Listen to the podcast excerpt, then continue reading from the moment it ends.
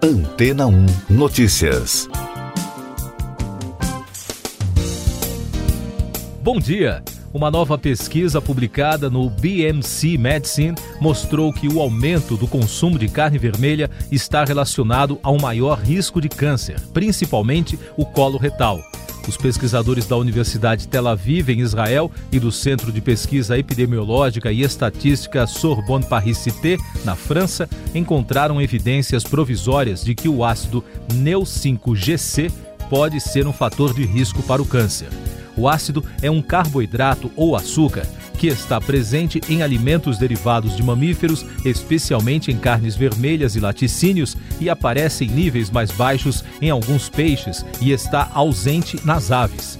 Os autores do estudo coletaram dados de uma pesquisa francesa que analisou os hábitos alimentares de 19.621 adultos e calcularam a quantidade de NEU5GC consumida pelos voluntários. Com base nos resultados, o grupo desenvolveu o índice glicêmico, que classifica os alimentos de acordo com os níveis do ácido em cada alimento em relação à quantidade medida na carne. Em seguida, analisaram amostras de sangue de 120 pacientes com pelo menos 18 registros dietéticos de 24 horas e observaram os níveis de anticorpos anti-NEU5GC no soro.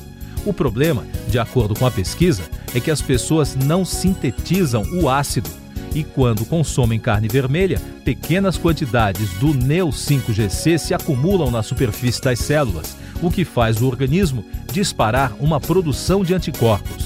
Os cientistas descobriram que a exposição a longo prazo desses anticorpos promove inflamação e câncer em modelos animais. Agora, as pesquisas precisam identificar os efeitos mais claros dessa ingestão nos seres humanos. E daqui a pouco você vai ouvir no podcast Antena ou Notícias. Vitória de Trump em estado-chave abala a confiança dos democratas na disputa presidencial dos Estados Unidos. Em discurso na madrugada, Trump declara vitória antecipada, fala em fraude e ameaça parar a contagem de votos. Campanha de Biden diz que declarações de Trump são ultrajantes. A eleição americana segue indefinida depois da vitória do republicano Donald Trump na Flórida e no Texas, considerados estados-chave na disputa. O resultado abalou a confiança dos democratas, mas Joe Biden continua liderando. 42 estados já têm projeção de vencedor. O democrata afirmou em discurso na madrugada que caminha para a vitória. Em discurso realizado também na madrugada, o presidente Donald Trump declarou vitória na eleição antes do encerramento da apuração dos votos, o que não tem validade legal. O republicano declarou sem apresentar provas que estão tentando fraudar a eleição. O objetivo do candidato à reeleição é levar a disputa à Suprema Corte, onde o presidente conseguiu impor maioria conservadora às vésperas da eleição. A assessoria de campanha do candidato democrata Joe Biden afirmou que as declarações do presidente Trump, que chegou a pedir a interrupção da contagem de votos, são ultrajantes e sem precedentes. A diretora de campanha, Jane O'Malley Dillon, advertiu que a equipe legal do candidato está pronta para agir se Trump tentar interromper a apuração dos votos. Essas e outras notícias você ouve aqui na Antena 1. Oferecimento Água Rocha Branca. Eu sou João Carlos Santana e você está ouvindo o podcast Antena ou Notícias. Um jogador britânico apostou 5 milhões de dólares, cerca de 28 milhões e 700 mil reais, na vitória de Donald Trump na eleição. A quantia é considerada a maior já apostada na história em eventos políticos e pode multiplicar o dinheiro apostado por 2,85 caso o candidato do Partido Republicano seja reeleito. Reino Unido eleva nível de alerta de terrorismo no país. A ministra do Interior, Priti Patel, informou que o nível de ameaça de terrorismo na região foi elevado para grave por precaução depois dos ataques na França e na Áustria.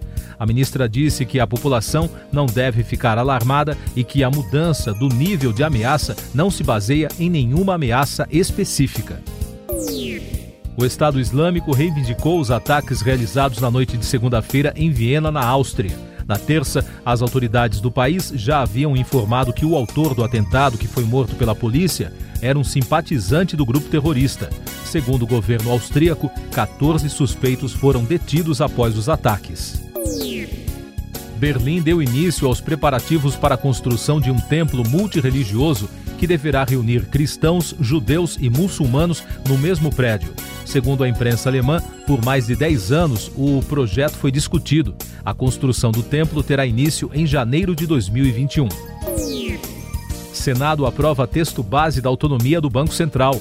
O projeto de lei ainda estabelece mandatos de quatro anos para os diretores, com o objetivo de assegurar uma espécie de blindagem do BC contra a influência política. Os senadores aprovaram o texto base e analisaram e rejeitaram um destaque que tentava modificar a redação do projeto. A proposta agora segue para a Câmara dos Deputados. O Ministério Público do Rio de Janeiro denunciou à Justiça o senador Flávio Bolsonaro, o ex-assessor Fabrício Queiroz e mais 15 investigados no esquema das rachadinhas na época em que Flávio era deputado estadual. A denúncia foi encaminhada na terça-feira ao desembargador responsável pelo processo no Tribunal de Justiça do Rio. O presidente Jair Bolsonaro retirou a condecoração concedida à embaixadora das Filipinas no Brasil, Maricho Mauro, que foi flagrada agredindo uma empregada doméstica na residência oficial diplomática, no Distrito Federal. A decisão foi publicada no Diário Oficial da União de terça-feira. Gilmar Mendes considera cenas de audiência de Mariana Ferrer como estarrecedoras o ministro do Supremo Tribunal Federal condenou a absolvição do empresário André de Camargo Aranha da acusação de estupro contra a jovem promoter catarinense. Nas redes sociais, Mendes disse que a justiça não deve ser instrumento de tortura e humilhação.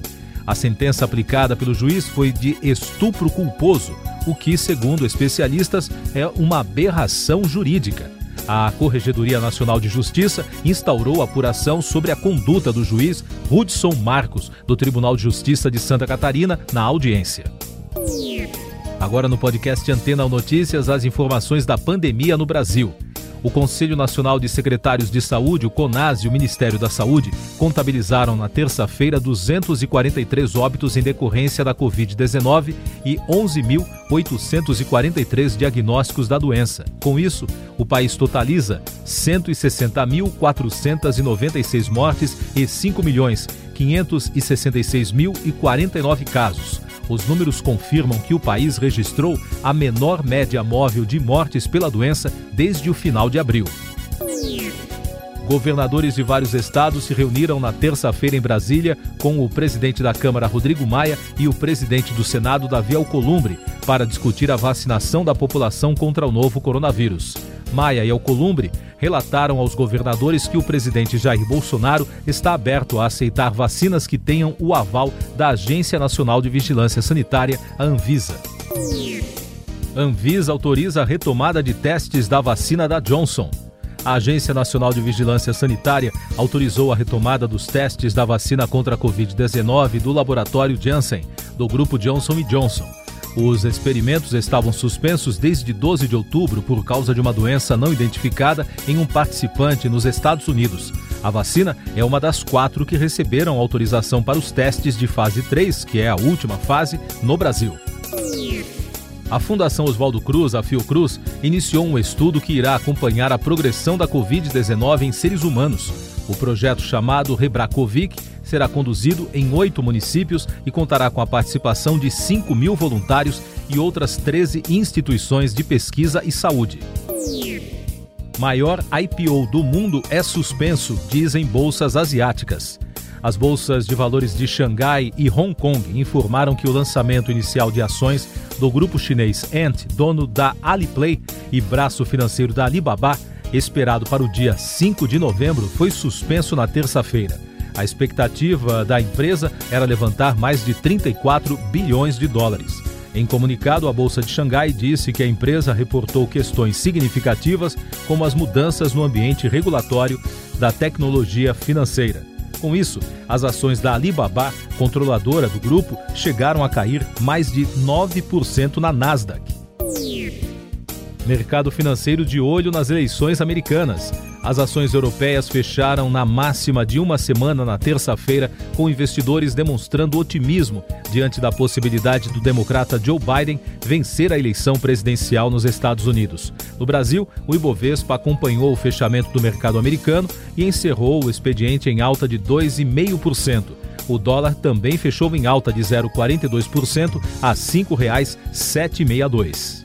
Já as bolsas asiáticas encerraram o pregão desta quarta-feira em alta.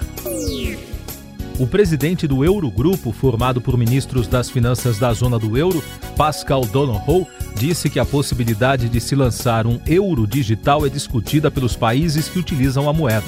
Ele afirmou em entrevista coletiva, após reunião do grupo, que esse é um projeto inicial, sem qualquer decisão adotada até agora. Cirurgia no cérebro de Maradona é realizada com sucesso, diz imprensa argentina. O jornal Clarim informou que depois de cerca de uma hora e meia, a operação do ex-craque argentino Diego Maradona foi um sucesso. A necessidade do procedimento foi considerada de emergência pela equipe médica que cuidou de Maradona após o diagnóstico de um hematoma subdural crônico. Ele estava internado com um quadro de anemia agravado por um forte desânimo. Presidente da Comissão de Relações Exteriores do Senado, Nelsinho Trade, foi até a Rússia acompanhar o andamento da prisão do jogador brasileiro Robson Oliveira do Spartak Moscou. Ele está detido desde fevereiro de 2018 por levar na bagagem medicamentos proibidos no país. Segundo o senador, qualquer ação diplomática só poderá ser tomada após o julgamento e a sentença do caso. A Alemanha autoriza a construção do maior túnel do mundo. A justiça alemã autorizou na terça-feira a construção do maior túnel rodoviário e ferroviário subaquático do planeta.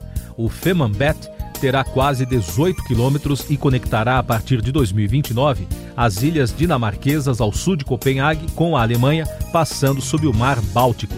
O projeto assinado em 2008 tem um custo estimado de cerca de 8 bilhões de euros. Um algoritmo desenvolvido nos Estados Unidos identificou as pessoas infectadas pela Covid-19 pelo som de suas tosses. Durante os testes, o algoritmo atingiu uma taxa de sucesso de 98,5% entre as pessoas que receberam um resultado oficial positivo de coronavírus e chegou a 100% de acerto nas que não tinham outros sintomas. Siga nossos podcasts em antena1.com.br. Este foi o resumo das notícias que foram ao ar hoje na Antena 1.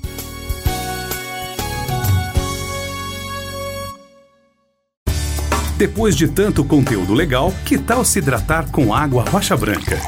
O consumo regular de água durante o dia traz benefícios para a saúde, como, por exemplo, manter a pele bonita e hidratada. Rocha Branca, da fonte direto para sua casa.